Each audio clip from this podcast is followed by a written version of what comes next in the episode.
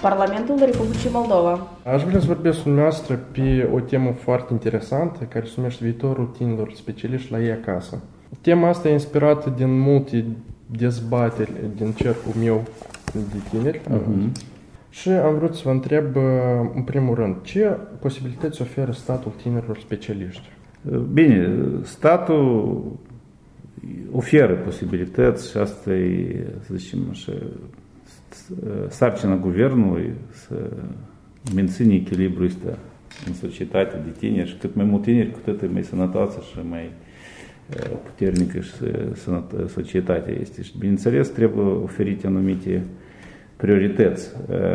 Dar având în vedere că noi suntem, suntem în niște crize permanente, Atenții se oferă mult mai puțin decât ar trebui și tinerilor și programelor de susținere a tineretului și așa mai departe. Totuși avem, a fost o strategie elaborată națională pe anii 2014-2020 pentru de susținere de dezvoltare a sectorului de tineret, a fost așa o programă. Au fost, să zicem, la facultatea de pedagogie absolvenții beneficiază de 120.000 de lei, sumă destul de impunătoare. La anumite direcții, statul oferă asemenea condiții ca să atragă medici ca să atragă studenții cu ceva, mai ales în teritoriu, chiar în, nu numai la Chișinău, dar să fie și să lucreze și în, în tot teritoriul țării după absolvire. Sunt anumite programe, dar eu să cred că asta e destul de puțin. Știm că statul la fel are programul asta prima casă de susținere a tinerilor, care cât de cât ea merge, încă e pe timpurile democraților au început și Acum este a doilea val susținut de actual, actualul Parlament. Noi am votat continuitatea acestui program și tot e un program bun. Iarăși spun că se face ceva, dar eu socot că noi trebuie să facem un grup de lucru pe subiectul oferta pentru tineret. Adică noi să facem totuși acum, la momentul actual, ceva mai complex, mai semnificativ, să are în vedere că, răspundând la toate întrebările care să auzim azi în interviu, какой este și momentul de specialitate și de competitivitate a tinerilor pe, chiar și pe plan internațional și în același timp crearea locurilor de muncă aici în Moldova pentru a fi competitivi în, în străinătate. Domeniul IT, bineînțeles, asta e ceva foarte important pentru noi și este ceva regăsit și cerut în lume întrebat, adică practic acest sector asta e viitorul nu numai Moldovei, dar și viitorul cel puțin apropiat în următorii 50 de ani, IT-ul se va dezvolta în toate domenii și noi trebuie să ne specializăm aici și avem anumite deja, iarăși statul ofertă anumite. Să prindem valul. Da, să prindem și valul din punct de vedere intelectual, dar și din punct de vedere ca companii, ca business să ne așezăm. Avem parcurile astea IT care cât de cât ele se dezvoltă și avem aici un fel de înlesniri pentru uh-huh. companii IT și ca tinerii noștri să nu plece, să lucreze pentru companii IT aici acasă dar el, ei practic stând la calculator, la dânsul chiar în birou, el poate lucra pentru companii globale. Adică, în direcția asta, sigur că putem uh, face mult mai mult și deja sunt anumite uh, idei. Dar eu socot iarăși, ca să vedem problema asta în complex, eu aș zice că trebuie de făcut un grup de lucru, anume pe subiectul este ofertă pentru tineri.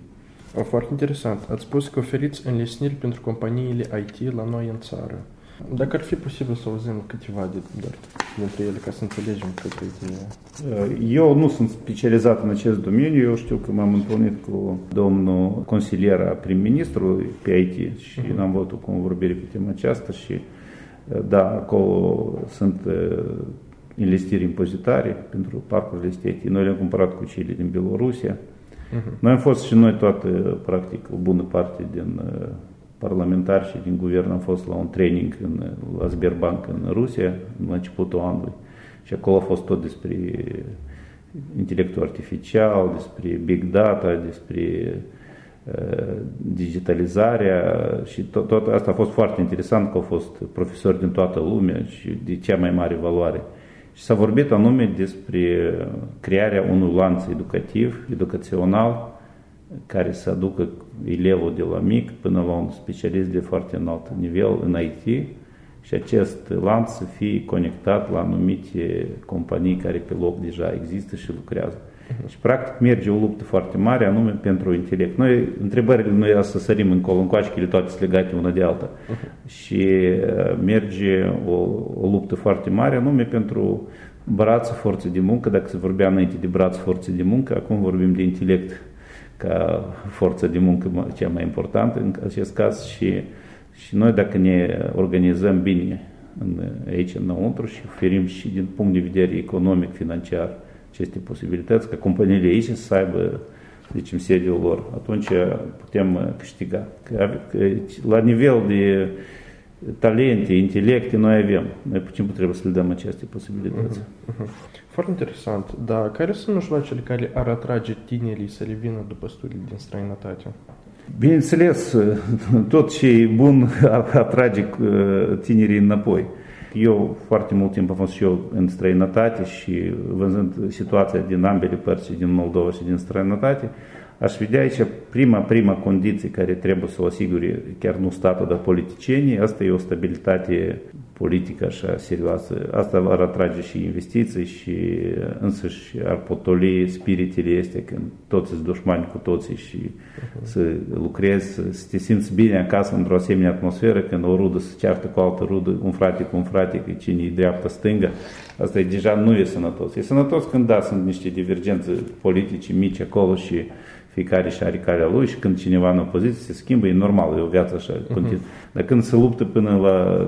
Asta e prima, stabilitatea adică politică. Adică concurența politică. Da, așa, sănătoasă, da, să fie, dar până la urmă, din lupta asta politică, să nu suferi oamenii, dar să beneficieze. Adică noi trebuie să schimbăm trendul ăsta. Uh-huh. Că noi dacă se bat politicienii, vai de capul oamenilor. Noi trebuie să, să luptăm pentru binele omului și să în lupta asta totuși să creăm momente pozitive care ar fi locuri de muncă, salariu atractive, perspectiva de creștere personală, siguranță în viitor, adică să, să poți planifica că peste 20 de ani încreg copiii, nepoții, îi dau la școală, termin facultatea, să văd viziunea asta cum e în Occident acolo și iau un ipotecă de 30 de ani și practic el își trăiește viața de la bun început în condiții normale și ducă copii, are o siguranță. O siguranță e foarte importantă.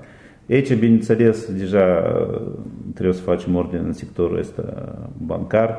Eu, apropo, am fost inițiatorul unui um, proiect, uh, uh, legea a fost deja adoptată cu, la microfinanțare, că practic noi din cauza ce că nu avem uh, credite normale, oamenii sunt nevoiți să meargă chiar la organizațiile de microfinanțare care și mai dezavantajoasă pentru, decât creditele uh-huh. la bancă. Dar nici creditele de la bancă la noi, procentul este foarte mare și comparativ cu Europa. Și iarăși, dar asta este și este siguranță. Dacă ai un credit de un, un 2%, poți să-ți iei o casă și să o plătești în timp de 20 de ani fără nicio problemă.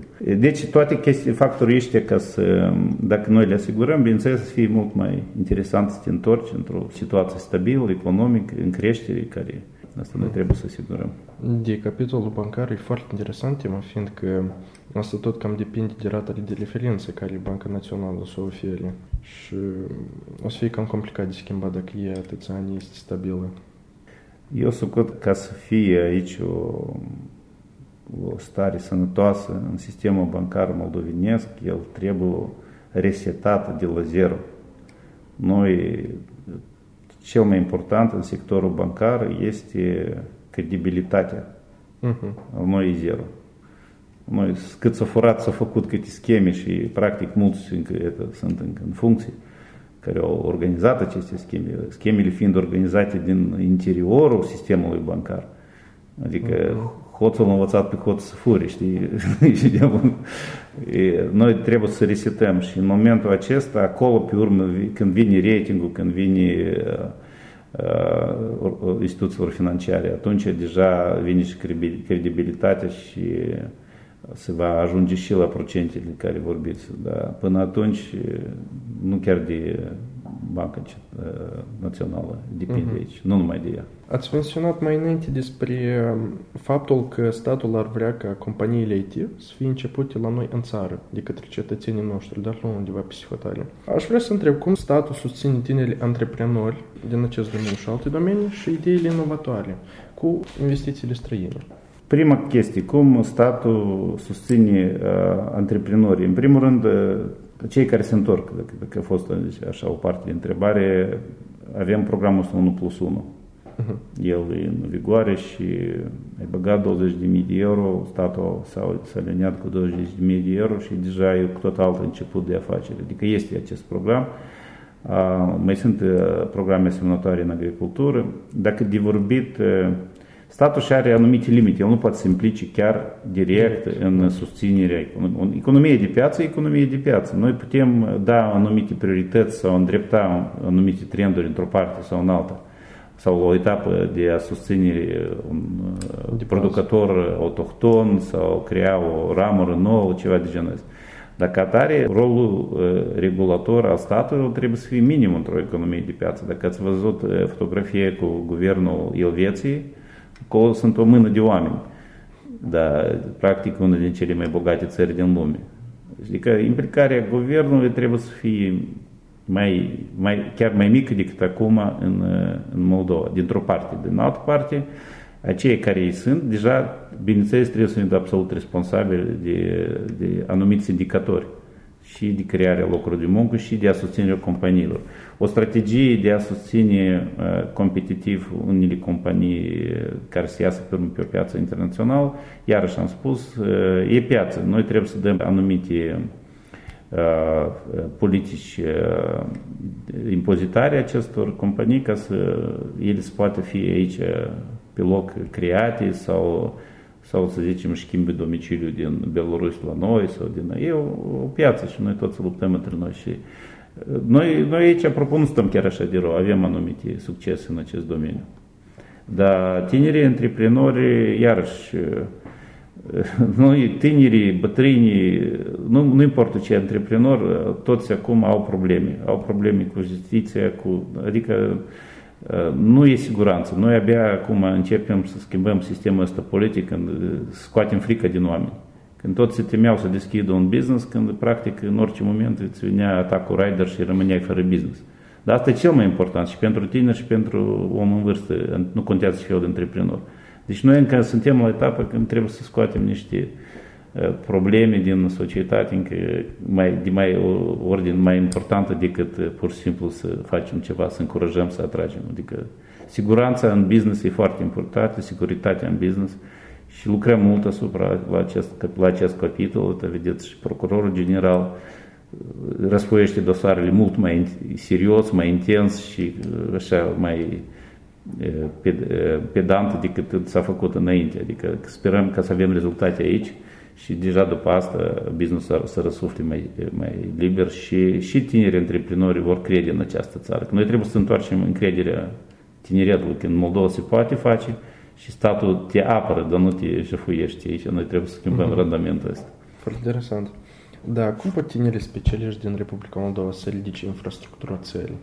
Eu nu știu, noi dacă vorbim de timpurile sovietice, acolo anii 20-30, când s-a, făcut, s-a ridicat industrializarea țara, ă, clar că acum de așa ceva, așa eforturi nu mai e nevoie și suntem într-o stare când pur și simplu dacă un tânăr are o familie, are un job, un lucru destoinic, el de automat uh, ajută infrastructura, ridicarea infrastructurii țării. Pentru că el, practic, dacă el are lucru, are uh, cheltuieli, el contribuie la, la PIB-ul țării și, bineînțeles, deja infrastructura se dezvoltă. Și eu chiar aș spune că vedem recent, amuietă, mai ales în Chișinău se vede, se, se vede cu ochii că, cum se dezvoltă chiar în, când, mai puțin de un an îl avem pe Ion Cebanu, primar și eu personal văd străzile se schimbă, ghiretele se scot, se înfrumusețează, adică dacă luăm așa, și asta e, e o schimbare care se vede văzând cu ochii și infrastructura depinde chiar și din anumite eforturi așa voluntariști, de voluntari. Eu am văzut acolo un exemplu, că la Rășcanovca mi se pare că s-a strâns un grup impunător de oameni, poate vreo 100-200 și au restaurat o grădiniță acum și poate să o redeschidă pentru copii. Dacă înainte tot timpul grădinițele se închideau și uh, se dădeau acolo, se fura cumva pământul, se construia ceva acolo, acum invers, o grădiniță care a fost lăsată invers. Anume, iată, oamenii s-au strâns mai diferite și politic și locatarii s-au strâns și au făcut treaba acolo și grădinița va reveni în funcție.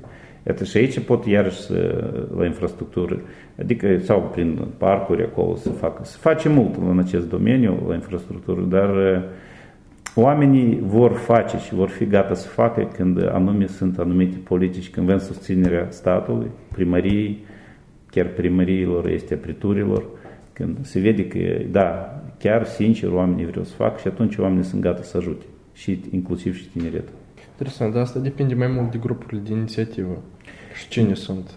Da, grupurile de inițiativă sunt foarte importante și foarte important este să susții acești oameni care doresc și vor și chiar asta nu, nu contează acolo să iasă un primar și să zică, măi, eu am venit și eu cu lopată să vă ajut, deja eu susținere. Dacă mai aduci și un tractor sau încă ceva la grupa cei de inițiativă sau dacă faci o, o dreptate, o construcție nelegală sau ceva și e susținut, a venit în fața, a oprit, a, a inter, interacționat, gata, omul încrede. Adică e foarte important să fim prezenți și să fim rând cu lumea.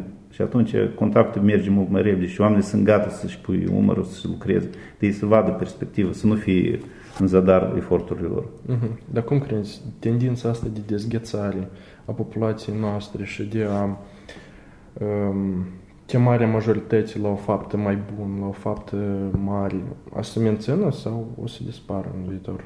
Eu socot că e foarte important noi să prindem valul ăsta de depolitizare a acțiunii. Noi să ne unim în, în jurul la o idee că facem pentru noi, pentru oameni, pentru copiii noștri. Divergențele este politice la nivel de acțiune, ele trebuie să dispară pur și simplu. Nu trebuie să ne măsurăm cine a, a făcut mai mult, el trebuie să le facă și bine, abia când ajunge la alegere, am făcut ce voi face, ți-ai povestit, ți-ai făcut, dar nu să, să ne batem cap în cap și să pierdem toată energia asta pe dezbaterile și divergențele este politice. Și acolo când este momentul când trebuie de făcut ceva concret pentru oraș, pentru sat, pentru raion, noi trebuie să, să uităm de divergențe politice și să lucrăm împreună. Pentru că, practic, nu contează de ce culoare ești politician, la sfârșit omul te întreabă ce ai făcut. Și, cum se spune în Biblie, după faptele lor le veți recunoaște. Uh-huh. Practic, pe делам их узнаете. То есть, și nu important și el spune, și eu făcut. Asta e important. Dacă să luăm după grupuri de inițiativă, cel mai important grup de inițiativă asta e statul. Și să luăm așa, tinerii ei cam au cea mai mare inițiativă. Deci au eu un viitor politic la noi în țară. Pentru ca să-și poată dezvolta inițiativa lor. Noi, tinerii, eu socot în primul rând, orice tânăr, el trebuie să aibă un viitor personal. Asta e cel mai important. Uh-huh să aibă o perspectivă personală, fiind el maestru, inginer, pedagog sau altceva, el trebuie să aibă o profesie care îi place, de artă, de creație, de un meșteșug, asta în primul rând. Și să se simte fericit. În, în momentul când el deja este o personalitate, nu contează, are 18-17 ani, 23 de ani, tot tânăr, în momentul când el este deja făcut și înțelege ce vrea de la viață și este pus pe înțeles, el trebuie să aibă posibilitatea de se exprima politic și la noi, slava Domnului, aici toate partidele au aripi politice, politici de tineret. Un tânăr cât de cât priceput și cu, cu interese politice, el are toate șansele acum în Moldova să pe în liftul ăsta politică să, să ascenseze foarte repede. Adică um, aici noi avem perspective pentru tine foarte bune și avem și programul ăsta și cu Parlamentul, întâlniri, întruniri cu partidele, adică noi practic nu avem probleme aici. Eu socot totuși, în primul rând, tânărul trebuie să fie, să aibă specialitate, facultate, meserie și, într-al doilea rând, trebuie să fie politician. Dar asta nu înseamnă că el nu poate fi politician. Pur și simplu, eu vreau ca în politică să nu fie politicieni, politicieni, dar fiecare politician asta practică care a reușit ceva în viață și vrea pur și simplu experiența sa să o să împarte mai departe la nivel așa mai general, cum ar fi politica. Uh-huh. Deci, într-un fel, chemați la o democrație cum a fost cândva în Atena Antică. Eu, eu spun așa că Dacă ai ceva, dacă ai ce spune, spune. Dar asta nu înseamnă că numai decât trebuie să spui. Dacă tu vezi că cineva deja ți-a expus gândul tău, nu numai decât să te baci tu. Că la noi este, era un moment în politică moldovenească când întrebai un copil de 5 ani și îl întrebai ce, ce vrei să devii când vei crește mare, vreau să devin președinte. Și la noi fiecare moldovean, dacă nu e președinte, apoi el gata de asta nu, ceva nu e în regulă. Deci asta vreau să spun că dacă vezi că ceva lipsește în, pe arena politică în țara asta și n-a spus-o nimeni sau spune, dar dacă vezi că deja se vorbește asta, caută de treabă. Sau pur și simplu spune, susține-l pe asta. Noi, că, noi toți ne băgăm în față. Iată noi, iată chiar de uitați la uh, situația politică acum care există, nimeni nu cedează. Fiecare cap în cap acolo, fiecare mică grupare, mare grupare, foarte mare, toți, iată uh, ambiția asta politică. Nimeni nu poate, nu este cultura asta de a ceda, de a face compromisuri, de a mai așa, mai modest, nu nici într-un caz, toți în față, toți primi, toți președinți. Că și aici eu socot politica trebuie să fie mult mai balansată. Da, dacă vezi că acolo ești mai așa, poți reprezenta un grup de, de opinii, bine, e foarte bine, inițiativa este salutată, dar când stai și cu aceeași idee vii, dar eu le cu întorc și, eu, și eu sunt politician. Nici mesajele de-am sună cam strane. Așa că eu să da, eu încurajez tinerii să, să se expui, să fie activi, dar cel mai important, ce am vrut să spun la toată, să zicem, clasa, clasa politică tânără, eu deja aici ca șahist vin, ceea ce lipsește foarte mult, asta obiectivitatea și gândirea critică.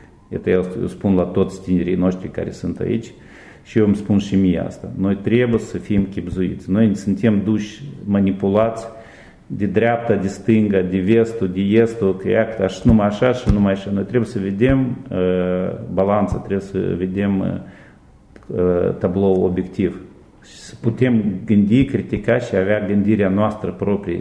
Să nu fim duși de cineva și nu să fim, să fim duși de oluzinci. Că dacă asta e gata, tot ce e legat de ruși e rău, sau invers, tot ce e legat de europeni, e nu știu ce păcate acolo le, le aduc cu, cu ei. Adică, practic, noi trebuie să, fim, să avem gândirea noastră proprie și trebuie să ne gândim ce e bun pentru țară, pentru neamul nostru, pentru pământul acesta concret și să fim responsabili. Dar să nu fim duși noi din dreapta în stânga și invers. Uh-huh. Că eu, ceea ce văd acum, așa este. Că heisa sau... Adică nu, nu avem noi de a lege și de a gândi. Noi trebuie să gândim. Și tinerii care vin în politică trebuie să fie gânditori să fie critici, să, să le vadă și aici apropo șahul ajută foarte mult. Da, presupun că aveți în vedere că nu toți trebuie să fie regi, dar șpionul chiar are rolul important. Da, foarte bun aluzie și corect. Fiecare și are locul lui, dar niciodată nu știi când pionul devine regină, adică aici, în orice moment. Dar este mm. momentul când trebuie să, să rați, să stai, să lucrezi. Și chiar și să taci câteodată. Dar îți vine timp. Eu pot, din propria mea experiență, din aproape 40 de ani în șah, eu pot spun că cel care muncește, cel care se dezvoltă, cel tot timpul ajunge la momentul potrivit. Adică și când are momentul de succes. Uh-huh. Adică asta e 100%. Da, sunt de acord cu noastră. Dar cum statul luptă în principiu și cum politicienii se sunt în luptă cu exodul intelectual de la noi din țară. Fiindcă în fiecare zi cam ne întâlnim cu lipsă de cadre didactice, lipsă de medici calificați buni, lipsă de personal din cam toate ramurile economiei. Când îi găsești, la Franța, în Franța, da, spălat. Da, sunt absolut de acord. Aici n-a să-i faci nimic. Bineînțeles, eu am fost pe urmă m-am mutat la Comisia de Externe, am fost la Comisia pe Educație Fizică, Sport, Cultură, Tineret. Uh, și noi acolo am discutat acest moment, acest subiect și, bineînțeles, uh, o idee simplă, sănătoasă pentru, din punct de vedere a statului ar fi că cei care învață la buget uh, să-și facă datorie față de stat măcar vreo trei ani după asta și pe, abia atunci să primească diploma asta. Așa a fost și pe timpurile sovietice numea направление, adică te trimitea într-o localitate, lucrai acolo trei ani și pe urmă deja primeai diploma. Asta e normal, asta e un fel de contract între stat și elev. Da, îți dau gratis anumite chestii dar în schimb tu mai rămâi pe loc și acolo prins, și poate prins rădăcini cine știe. Asta e un moment așa mai simplist și mai administrativ. Dar cel mai important este tot ce am vorbit până acum, să creăm condiții avantajoase ca tinerii noștri să rămâie aici. Sau să se simte liber, să poată lucra 2 ani în, acolo, 3 ani aici, adică să intrăm în, în pasul ăsta internațional când ca Europa acolo să mai schimbă cu trai, o companie a intrat, o companie a ieșit, cu tot cu angajați, cu tot, adică să fie, să fim și noi o parte din lumea aceasta civilizată, când pentru dânsul n-a să fie o mare diferență unde el trăiește. Dar mai bine clar că aici, pe pământul tău natal, și dacă acolo este un procent de, de salariu de 20-30 de procente, el poate să aleagă totuși să stea aici pe loc. Sunt mulți de noștri chiar intelectuari care o duc financiar foarte bine acolo. Chiar de unul am vorbit cu o asemenea situație. Și, dar nu se simt acolo bine. Și totuși noi dacă creăm cât de cât aici condiții normale de viață și de dezvoltare în țara asta, dacă în momentul când avem stabilitatea politică, revin investițiile în țară și facem tot cu cap și nu se fură cu, nu se fură cu miliardele, Că dacă aici nu se fură, aici se trăiește foarte bine. Noi trăim într-o uh-huh. țară foarte bună. Eu sunt optimist din punctul ăsta de vedere. Avem tot, tot ce ne trebuie. Doar pur și simplu să ne, ne organizăm, să nu furăm și o perioadă mică de timp și deja va fi mult mai bine. Uh-huh. Și atunci oamenii vor reveni și intelectele vor rămâne aici pe loc. Altfel nu se poate. Noi administrativ am spus, acolo sunt niște momente așa tactice pentru, nu știu, pentru medici, pentru alții care sunt la buget, să-i, să-i menținem, să nu să prăbușim sistemul acum, imediat. Dar strategic noi trebuie să facem, să creăm condițiile care le-am vorbit asta uh-huh. discuție. Presupun că uh, noi într-un fel creăm condițiile date, avem nevoie ca să ne aliniem la condițiile impuse de globalizare. Mm, nu numai decât. Eu socot că uh, noi suntem acum dictați de globalizare, de ce toți pleacă.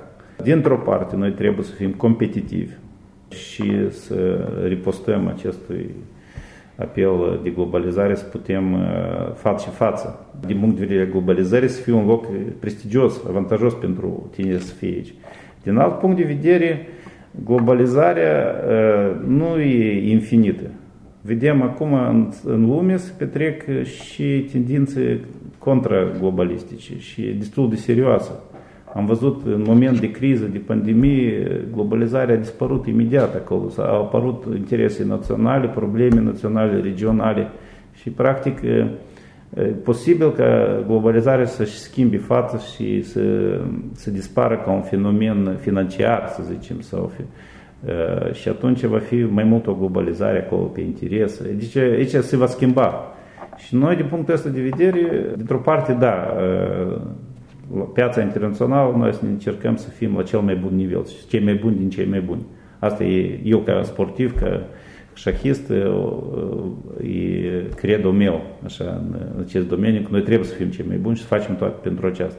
Dar în același timp, noi dacă să, să mai distrăm un pic procesele globalistice, noi oricum să ne simțim bine în, în deja în albia noastră, în țara noastră, în regiunea noastră.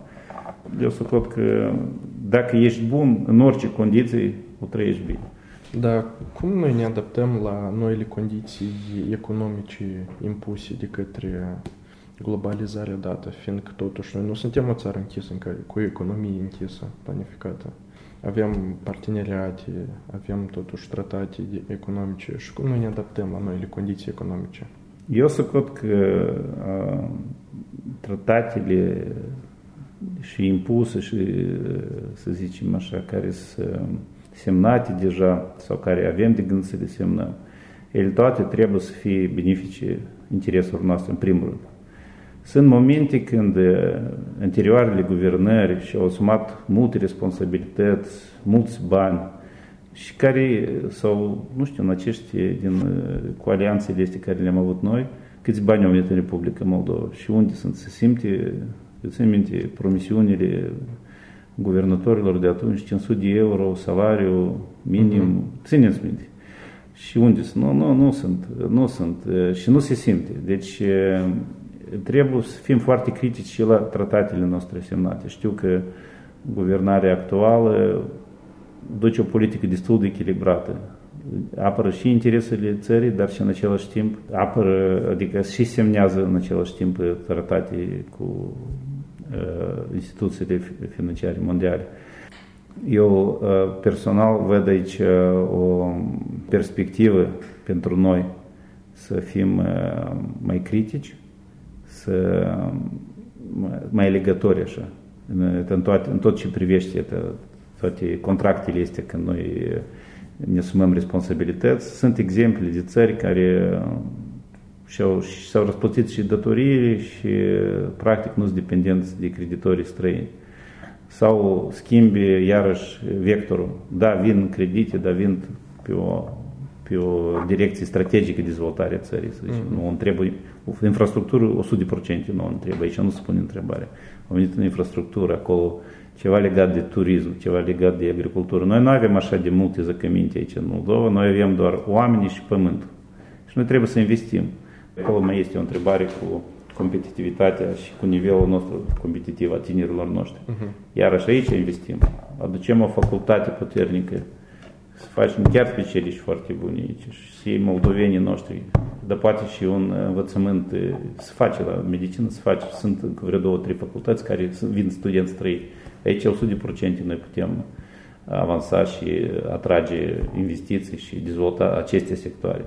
Noi ce dezvoltăm? Pământul și intelectul. Și intelectul. Gata, noi altceva nu avem. Și noi aici, da, aici investiții trebuie să vii. Dar nu să vii investiții de gen că au dat acolo un credit din care două treimi s-a, întors înapoi prin niște lecții непонятные, acolo niște lectori, niște turism, niște seminarii care nici nu, le, nici nu știu la ce să trebuie. Să zicem, noi aici eu sunt destul de sceptic la o chestie. Noi avem traininguri așa prin, am făcut centre de traininguri acolo prin raioane, prin chipurile te învață tânărul cum să se acomodeze și asta. Sapă în mână, cartea în mână și de te-ai acomodat. N-am avut eu în viața mea traininguri. Eu știu că eu la 16 ani m-am dus, am prima mea cărcică de muncă am deschis. La 17 ani de eram la Moscova, am intrat singur, fără niciun ajutor, niciun nas cu cine a trebuit acolo, de, unde trebuie trebuit examenele de dat, unde a trebuit la colhoz de mers, am mers și nu trebuie traininguri ție așa tare mare în țară, nu trebuie să oferim uh, oportunități, posibilități. Și se primește că chipurile banii vin în Moldova, dar ei practic vin, ei dispar, este toate ONG-uri, sumedenie este de ONG-uri. Sunt foarte bune ONG-uri care real se ocupă de reparații, de asta și suntem foarte recunoscători partenerilor noștri. Dar sunt mulți, mulți bani și multe ONG-uri care, pur și simplu, banii se duc în vorbă și se pierde, adică nu, nu, nu e rezultat, nu e nimic, adică numai pur și simplu pălăvrăjeală. Și aici tot trebuie să fim critici. Adică da, suntem gata să, să fim o parte din sistemul ăsta de ajutoare și de dezvoltare, dar uh, trebuie să înțelegem unde e indicatorii, indicatorii de performanță, unde am ajuns noi. Am investit atât, chiar și programele care le-am menționat aici. Uh-huh. Eu n-am, nu m-am informat, n-am dovedit să văd anume ce s-a realizat, chiar cu 1 plus 1, cu prima casă, bine, cu prima casă știu că precis sunt cifre concrete, dar cu trainingurile este, unde noi suntem, ce, ce a adus, toate centrele este la ce au adus? Că tinerii au luat și au plecat? Asta a fost ideea. Da, câteva date din restul respectivă poate să ajute mult. Da, și atunci mult mai critic vedem, evaluăm ce se face în acest. Și de ce spun, dacă ne întoarcem chiar la început, trebuie grupul este de văzut interesul tineretului, de el creat, obiectiv, cu date, ce s-a făcut, ce s-a obținut și real ce trebuie de făcut. Dar în complex. Pentru că altfel noi să întindem dincolo încoace și tinerii tot să continue să plece, dar mersi că aveți de gând să vă întoarceți. Eu tot am plecat, m-am întors, am plecat, m-am întors, adică eu înțeleg, dar asta e ok. E normal și eu nu zic că nu trebuie. Invers, cât mai mult ai e, experiență în străinătate, studii, parteneri, profesori străini, cu cât mai dezvoltat ești. Asta e sigur. Eu cred că o să mă bucur că să plec, dar să mă bucur mai tare când o să revin. Și noi să, înce- să încercăm să-ți creăm niște condiții de revenire mult mai avantajoase pe care le ai acum. Deci, pentru asta așa veniți.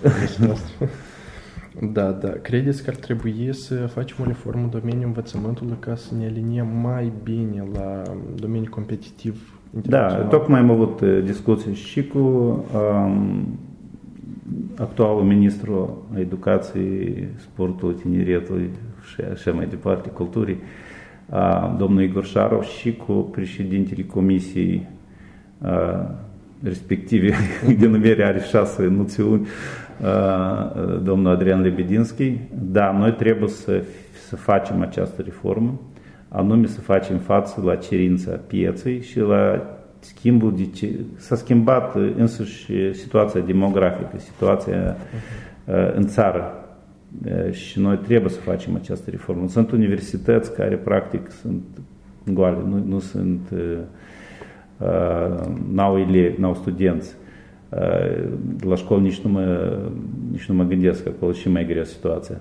Am fost iată, prin raioane, sunt licei foarte buni, dar sunt licei care practic ultima suflare și trebuie de gândit cum de, de făcut această reformă de declarat niște direcții de legat de business. De, это, a terminat ceea ce am spus, locuri de muncă. Ne legăm mm-hmm. de mhm. business, facem comanda pieței, piața vine cu, это, am nevoie de atâția ingineri, am nevoie de atâția specialiști IT, de atâția, nu știu, acolo, traducători sau... Mm-hmm. De acum traducători așa profesii nici nu există, acum toți vorbesc toate limbi. Dar uh, în Ministerul Învățământului și el vine cu comanda sa și atunci, deci, deja se, se vede, se cunoaște unde să meargă. Noi nu e facultate pentru ca să am diploma și, și nu știu ce să fac mai departe, dar va fi solicitarea asta și a pieței și a, bineînțeles, de la stat. E foarte important că în stat tot sunt multe ramuri și multe locuri de muncă create de stat, de bugetari și iarăși bugetul și face, solicită comandă. Și tânărul știe, el va, va termina facultatea, dacă voi fi bun, să ajung în compania asta de stat sau acolo. Și reforma asta trebuie făcută în acest moment și dumnealor, și Igor Șarov, și Adrian Lebedinski, și în Parlament noi gândim în această direcție și pregătim asemenea reforme. Da, legat de discipline, spune dacă să fie schimbări ceva? Disciplinele studiate sau care, dacă vor fi Iarăși, eu scot cât mai... Deci este noțiunea asta de studii academice universale. Hmm. Totuși, dacă ai terminat studii, ai studii superioare făcute, înseamnă că trebuie să reprezinți ceva așa, în mai multe domenii, nu numai în specialitate. Uh-huh. Și asta, partea asta nu trebuie schimbată mult, totuși sunt niște standarde mondiale care trebuie respectate. Dar, din punct de vedere aprofundării în specialitate, acest proces poate de început mult mai înainte.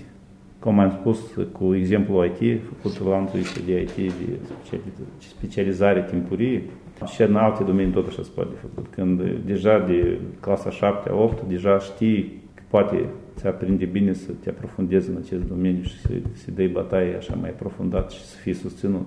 În acesta, da, aici cu probele, da, trebuie de susținut asemenea reforme sau, dar nu trebuie să chiar să tăiem tot și să zicem că ce trebuie matematică, că fizică e ajunge. Nu, acolo dacă este ceva fundamental, trebuie să fie păstrată această abordare, pentru că totuși vorbim de o cultură generală avansată. Că acum ceea ce observăm noi, în general, este că oamenii tâmpesc real, obiectiv, ei nu mai gândesc critic, ei sunt manipulați, ei sunt manipulați foarte profesionist de tot, de internet, de Facebook, de toate canalele televiziune, de, adică practic omul de îi pune mură în gură și el de încetat să gândească. Eu am chiar am stat acum de unul colegi și, și am discutat pe tema asta și așa și este. Cei ce 20 de ani în urmă, 30 de ani în urmă, omul gândea, avea ideile lui, avea o viziune personală, critică, mă, el îți povestește și eu spus la televizor sau la, la internet. Mai degrabă încă la internet am deja. El de îți povestește de ce și s-a spus că trebuie să spui. Și noi trebuie să, din punctul ăsta de vedere, reformă, și ca să fim competitivi iarăși pe piață, să fim, asta noi trebuie să readucem aceste momente de gândire critică, cum am mai spus și mai înainte, și nivelul general de cunoștință. Tu nu poți gândi critic fără ca să ai un nivel minim de cunoștință. De bază, nu. De bază, da. Și acest nivel noi trebuie să-l readucem la valorile cele care au fost cândva. A fost și bun și rău în timpurile sovietice, dar a fost un nivel mult mai elevat de cunoștință, asta o spun 100%, decât care este acum. Și noi trebuie să să facem față. Da. E așa un exemplu foarte simplu. În 91 s-a destrămat Uniunea Sovietică. În 92, pentru prima dată, toate țările fost sovietice au fost reprezentate la Olimpiada de șah, la Olimpiada de șah, cu fiecare țară aparte. Și eu inclusiv și eu pentru Moldova în 92 am jucat.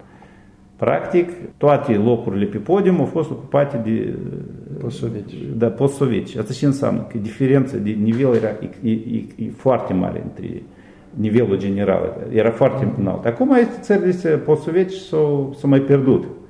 S-au uh-huh. scăzut nivelul ăsta. Dar atunci, imediat atunci, în Uniunea Sovietică, era un nivel foarte înalt, de, nu numai de șah, dar și în, în alte domenii de învățământ. Și noi lăsăm la o parte, nu, nu, nu mergem înapoi, mergem înainte. Dar vreau să spun că noi dacă vrem să fim competitivi pe piață și, și noi să ne simțim mândri și să, să ne mândrim unul cu altul, Iată, un moldovean s-a dus la București, a luat un concurs acolo, a câștigat, s-a dus în Franța o facultate, un turneu, ceva. Hai să ne mândrim. Dar pentru asta noi trebuie să fim critici, autocritici și să spunem că noi trebuie să lucrăm ca să ridicăm acest nivel general. De fapt, ideea e foarte interesantă, legată mai ales de faptul că în Uniunea Sovietică spălările de creier erau mai mari decât acum. În orice uh, caz, mai mult din cauza intereselor politice pe care Nu, eu, eu am, am fost în Uniunea Sovietică, tăman în vârsta ta și vreau să spun că spălarea de creiere acum nu este mai mică nici de cum decât atunci. Pur și simplu am spală creierile din toate părțile și din creier nu rămâne nimic. Atunci era o chestie de sinceritate și naivitate. Chiar de unde am citit, Isenin, fiul lui, trăit toată viața în, în Statele Unite ale Americii. Și el, practic, a fost fondatorul unei teorii că Ел и Раунфилди э, нигилист действующий, защищая инверс, как-то ну не советика, э, Тот диссидент защищал гата, тот и рываши требует от э, обругата, такого, короче, все отменить. Да я защищал инверское, требу дефаку, тащея, чище спуни, ну не советик. так сарфи факу, тащея, чище спуня, это чище с палату крееру. Uh-huh. A atunci, conform teoriei lui, că el era un fundamentalist, el a făcut acolo niște teorii de matematică, el cunoscut este și teorema lui, și, adică el e un savant foarte mare. De, dar din punct de vedere sociologic, politică-sociologic, el a avut teoria asta și el zicea că trebuie de mers, dacă mergem pe calea aceea că să faci și să spuni Uniunea Sovietică, atunci era super. Era problema, problema era că spune una și să face alta. Uh-huh. Asta era problema. Adică spălatul creierului nu era așa de prost. Adică era oamenii care real credeau și făceau, ei se simțeau și fericiți și ei real făceau lucruri bune și erau, nu s-a spus nicio vorbă rău în Uniunea Sovietică. Atât uiți despre și eu am fost product de educație până, în, până la nivelul de consumol, dar la un moment dat oamenii de înțelegeau că este putriga este. Spune una, să fac și alta. Uh-huh. Asta era, și deși și sistemul s-a risipit ca tare, că a dispărut adevărul. În anii 60, cred că a fost ultimul moment când a fost adevărul, coincidea cu vorbele, știi. După asta, practic, stagnarea asta și-a dus la prăbușirea sistemului.